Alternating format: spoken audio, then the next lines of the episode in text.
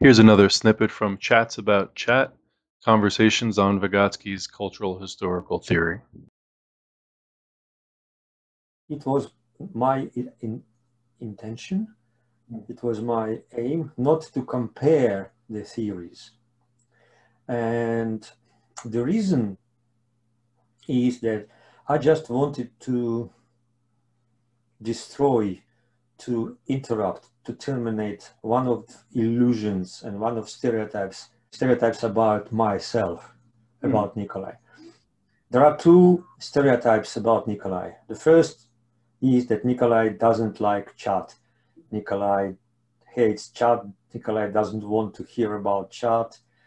And this is absolutely stereotype. It has nothing to do with the reality. And the second stereotype is Nikolai hates triangle of activity. Activity triangle is Nikolai. If you say the word triangle, Nikolai gets crazy immediately. So no, no, no, no, no.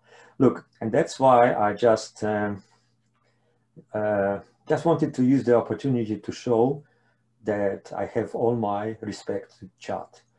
And if you remember this chapter, there was not even one critical word about chat. It was, it was, uh, you can you cannot find anything critical. Okay, so I respect chat, but, and this is not a stereotype, but I have some concerns about chat as a theoretical framework.